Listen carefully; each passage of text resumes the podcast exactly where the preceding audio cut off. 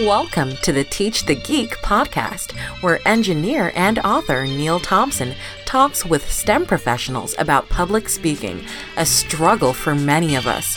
Whether you're a novice public speaker or a proficient one, you can always pick up tips on how to improve. Here's your host, Neil Thompson. Welcome to another edition of Teach the Geek interviews. My name is Neil Thompson. I'm the founder of Teach the Geek.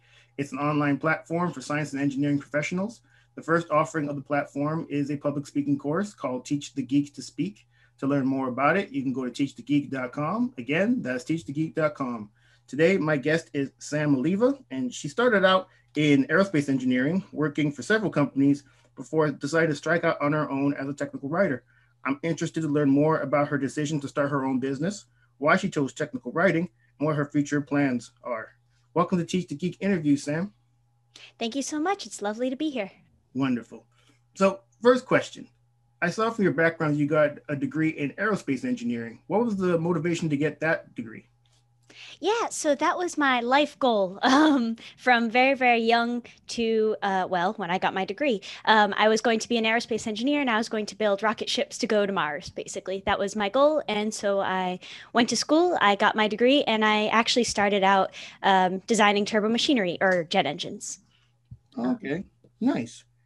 Mm-hmm. So you started doing that straight out of school. So the, the job that you wanted was the job that you ended up doing right out of school. Uh, basically, yeah, I went more into the um, airplane route rather than the rocket ship route, but similar enough. Uh, still doing fluid dynamics and thermodynamics. Um, so yeah, I was very lucky, and that that happened really easily for me. nice. When it came to the job that you had, what did you like about them, and what did you not like about them? Sure. Um, I really loved the application, right? So designing jet engines was really awesome. It was it was such a cool product. I learned a ton about fluid dynamics. I learned a ton about working in a team, um, how the entire r&d process works um, or research and design process works um, so that was awesome the things i didn't like so much about it were because it has it's such a intense application. Um, it has a lot of safety requirements, all sorts of regulations. So it was all sorts of going through and making sure all the check boxes are checked and um, all of that bureaucratic uh, stuff that you have to go through inherently with with that sort of industry. Um, that wasn't my favorite part. yeah, I, I, get you. I worked in medical devices, and and you know, uh, medical devices are all FDA regulated, so there's a lot of paperwork that's involved. I remember, at, especially one of the companies I, I was at, we used to have to do you know, write the protocols and then write the reports. But every time there was a new revision of the, I guess, the template you're supposed to use for the protocol or the report, if you didn't use the appropriate template, then you had to do it all over again with the correct template. That, you know, that used to make me so so annoyed. like, sure, sure. Like, when you spend all that effort and time into it, and then you have to redo it at the end, you know, yeah, that's rough. yeah, we have to. Yeah, we had to bring the those documents to document control, and then they get the you know the yay or nay as, to whether you use the right pro, the, the right template and they, they send it back to you. You use the wrong template. The template changed last week. And it's like, oh, come on, man. so close. I got to do all this crap over again for real. Oh, yeah. For sure, I, for sure. Yeah, I hear you on that one. When it when it came to you change, so I'm, I'm assuming that you didn't stick with the same company that you that you were at when you graduated school. So you probably changed Correct. companies. And so, in, if if that's the case, what was the motivation for you to change companies?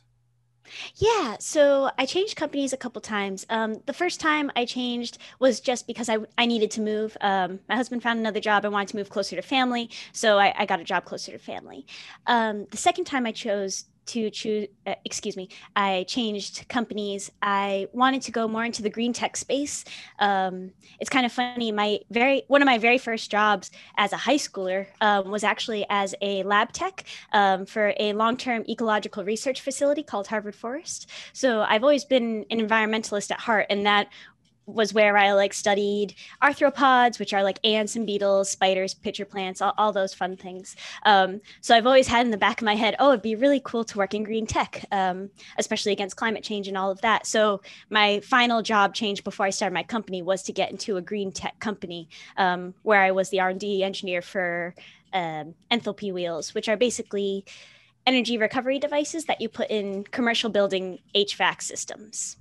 Okay, so high school it was all about green, but then you always you also had that idea to to build rocket ships and went to Mars. So aerospace it is, and you did that for a while, and now you're back to green. It's like full circle. yeah, it, it, it has worked out really well. It's kind of funny. You really can choose whatever you want to do as long as you uh, you, you do it in the right way, I guess, or if you as long as you have the right background for it, um, and you can use your knowledge to your advantage. Gotcha. For sure. All right. So at some point, I mean, you you've worked at these various companies, you've, you've made changes based on the situation at the time, but at, eventually you decide to go off on your own, start your own business. What was the motivation to do that? Yeah, so I at my last engineering job, I was the like I said the R and D engineer for the product, and so I ended up writing this paper um, for the company regarding my work there, and it was actually published in a peer-reviewed journal, a scientific journal, which was huge for me. That was a, a huge career milestone, and I realized in the course of writing it.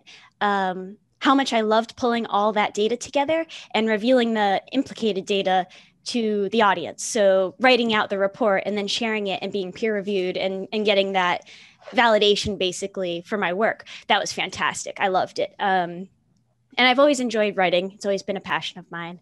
And right around the same time, I also became very ill. Unfortunately, um, luckily it wasn't it wasn't too long of an illness, but it was uh, significant enough where it made me really stop and think about where I was, what I was doing with my life, and what I wanted to be doing. Um, I had decided that I wanted to have a bigger impact. Um, I wanted to have a bigger hand in our fight against climate change and for planetary health um, and in green tech. And so I figured, okay, I'll, I'll start my business, and that way I can help a whole bunch of different companies, green tech companies, engineers and scientists get their work out and uh, propel their technologies forward for the benefit of all, right? Um, for, for our entire planet's benefit.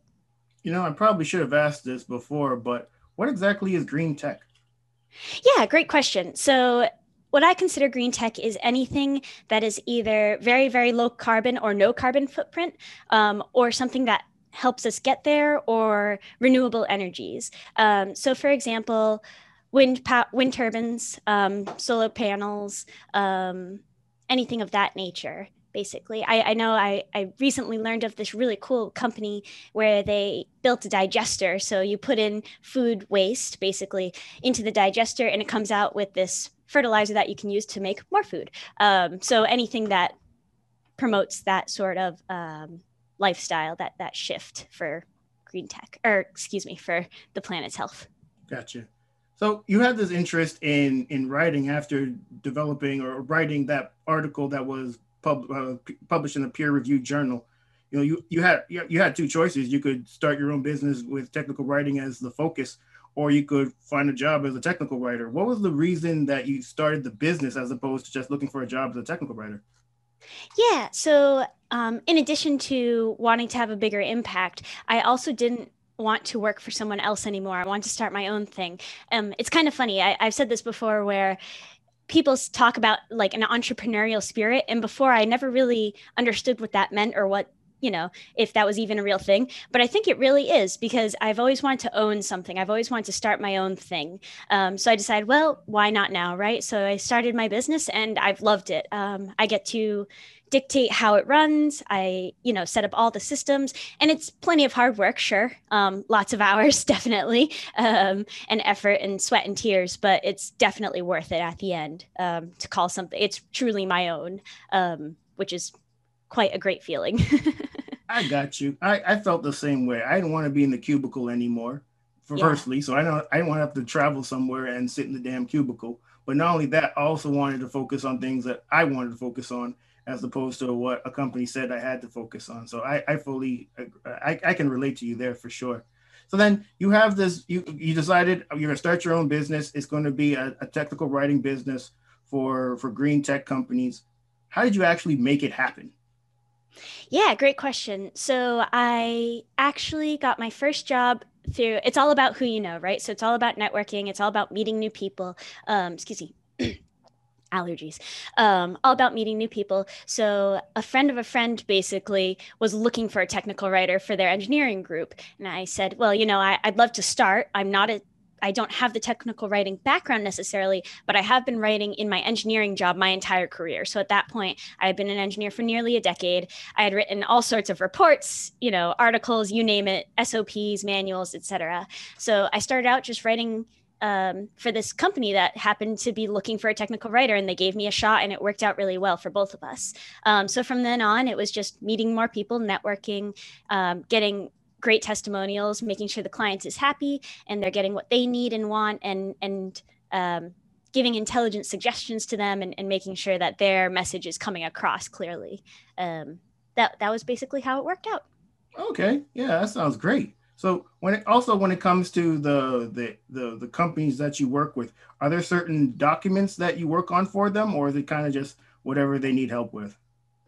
Yeah, so sort of a mix. Um, I have recently made the shift within the last six months or so to specifically only scientific documentation. So experimental reports, research reports, um, white papers, and application notes, which are basically like tech notes um, on how their product works. Before it was kind of anything. Um, whenever anybody was like, oh, you know, I need this written and it's kind of related to science, I'd be like, okay, sure, you know, it gets me more experience. But now I've kind of honed in. Um, so I specifically do scientific documentation that an engineer or scientist might need um, to support their work. Got you. You know, for maybe actually, this is, this is just one time. So with my former employer, they wanted a, a white paper written and they asked me to do it. And I said, okay. And I did it. And then they wanted revisions. And then I, I made the revisions and then they wanted more revisions. Essentially, what ended up happening is for damn near any sentence that I wrote in that paper, they wanted, well, not they, one person in the company particularly wanted a citation for that statement. So it took me forever essentially to finally finish that document. sure it started at maybe 25 citations and then it got up to maybe close to 125 citations.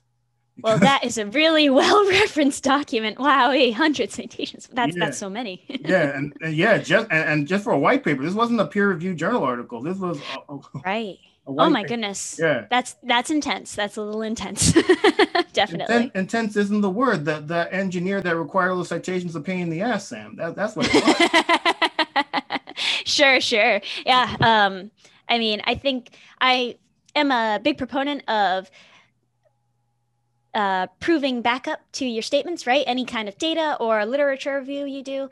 Um, I think a hundred or so citations that that's a bit much. Um, nobody's actually going to need to look through a hundred citations to understand what your message is, especially in a white paper. Um, but well, I guess that that person you were working with had really, really high expectations for um, for your white paper, I guess. no, that's not it. He just had nothing else better to do. And so, oh well, that's a different story then. I, I, need more cite. We need more citations. This guy wasn't even the head of the company. The head of the company just said, "Yeah, just get get more citations."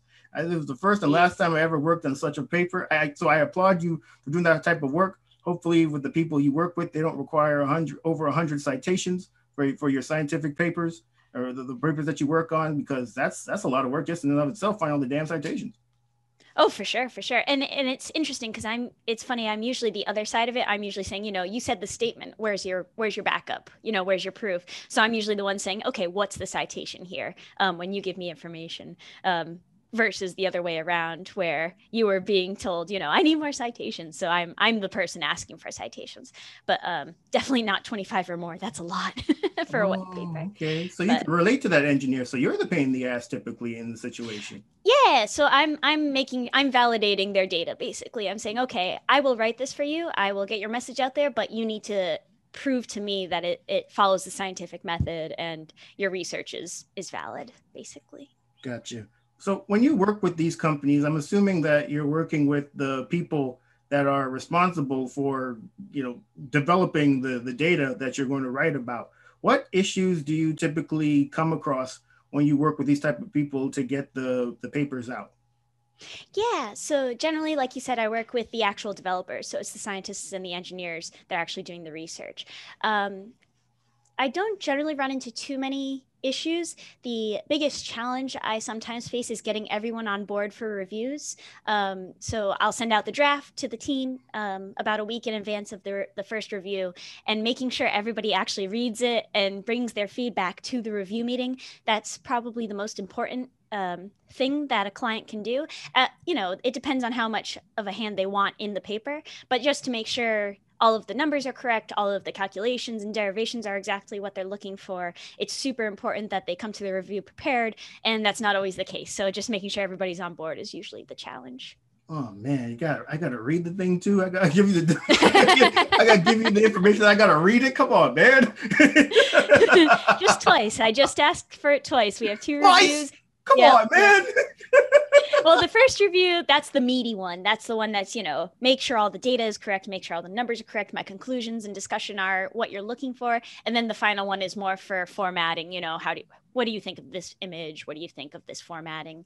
Um, less heavy stuff. Um, but yeah, it, it is just, especially with bigger teams, making sure everybody who actually wants to stay um, actually participates can be challenging. Oh man, I'm green lighting everything. Whatever she wrote is good with me, man. it's like signed off. it looks good. looks good. It looks it looks professional. She she she used words and and put sentences together. Yeah, yeah, I'm with this. let's, let's get it out there. so when it comes to I guess effective technical writing, what are some tips that you can offer to to do it to do it effectively? Yeah, so the thing that I find or that I see frequently is that scientists and engineers tend to hide their results. It's it's amazing to me. They go through all of this effort to put together such an amazing experimentation. You know, they have a great hypothesis. They put together their experiment. They make sure it's airtight. Um, the numbers are coming out are credible their their sensors are all calibrated you know everything's put together and then they hide their results. So it's difficult to find out what actually happened at the end. Um, when you're writing a scientific paper don't hide your results that you want to make sure that you spotlight it. So tying your results in throughout your um, in the introduction, for example, you can tie your results in by saying, here's the specific problem I am trying to solve, and here's what I think will happen. So, specifically stating the baseline case and showing why that's not acceptable and why you need to change it. Um, and then throughout the paper, referencing back to that baseline and making sure the audience truly understands here's the here's the challenge I'm solving, um, and here's why. And then finally, in the results discussion and conclusions conclusion section at the end of the document, making sure you re- reiterate that baseline and then show why the results are so significant or not significant, right? So showing what happened and being super clear about it. Um, my final tip is tying your results, your most important results, in throughout your abstract and into your title of the paper, especially for scientific papers. It should be very, very clear when I am looking at your title and your abstract what the problem is and how you solved it what we, your biggest result is. Um, so many engineers and scientists just hide their results in like huge textual paragraphs. They don't have any charts, or you know, they don't think they need to have certain plots or images, and that's just not the case. You, you need to show and tell um, basically what's going on. Oh man, plots and images. Oh, come on, man. I yep, yep. I deal with this experimentation, and see, this is why people have to hire people like you because you'll you'll go through the, the that that process of developing the plots and the and the and the graphs and you know highlighting the results and all that. I just give you the data and be like, okay, this is it. This was the result. You know, have at it, make it look nice, make it look presentable, and and and away we go. So yeah, people are definitely sure. we definitely need people like like you in the world. I, I'm curious to get your opinion on this. I know you work primarily on, on technical documents, but when it comes to an audience that is technical or non-technical, how would you change or or would you change your your approach to developing documents for both audiences? Yeah, great question. So in general, I am a fan of scientific documentation that is completely accessible by anybody who's interested. Um, I understand that in certain applications or certain industries there there's just jargon that you can't get away from or there's certain terminology that you you need to use that may not be um, widely known um, but my general rule of thumb is I have a little sister and she's almost 12 and she's very, very bright. if she can't understand what I'm writing, something's wrong. I need to fix it. It needs to be super clear. It, it, scientific documentation, no matter how technical, should not be pushing away anybody who might be interested. That's the entire point of sharing your findings, right? Is so that everybody else who is interested can see what you did, how you did it, and either repeat it or work off of that, jump off of that starting point with something new. Um, so I, in general, don't change my writing style. Um, other than the tone really sometimes in less technical documentation i'll be more of a casual tone or a casual voice um, but usually i stick to the same formal scientific uh, writing that i usually do and just ensure that it's super clear um, and isn't obnoxious with the amount of jargon or you know random terminology. And if there is a lot of jargon having some sort of index at the end of your document will help immensely for anybody who's either new to the industry or is just interested in it or you know somebody like my little sister who happens upon it and she wants to know what your results are and what your experimentation was she should be able to read it as well got it. So make your documents so that a smart 12 year old can read them. I, I that's for sure correct. But if it's a dumb 12 year old you out of luck.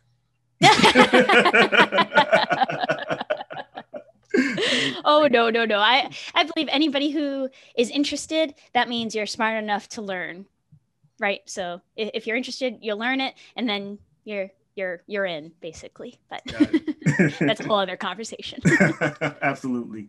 You know what? When you were you were talking about making it understandable and and trying to minimize the technical jargon that really was the motivation for me even starting teach the geek. Well, at least when it comes to public speaking, I had to give presentations every month in front of management, and many of the many of management, in fact, most of the management weren't technical. But those first few presentations I gave were terrible because I used all those technical jargon. I didn't take into account the fact that they're not technical, may very well not know what any of these terms mean. But I, I didn't care. I just got up there, uh, I said what I had to say, and then I got out of there as quickly as possible. But what ended up happening is I'd get questions afterwards that I thought I had answered during the presentation, but because I didn't put the presentation in such a way that these non-technical people could understand, now I was getting these questions. Essentially, I was wasting everyone's time by not taking their, I guess, their needs and and, and wants into account when preparing my presentation.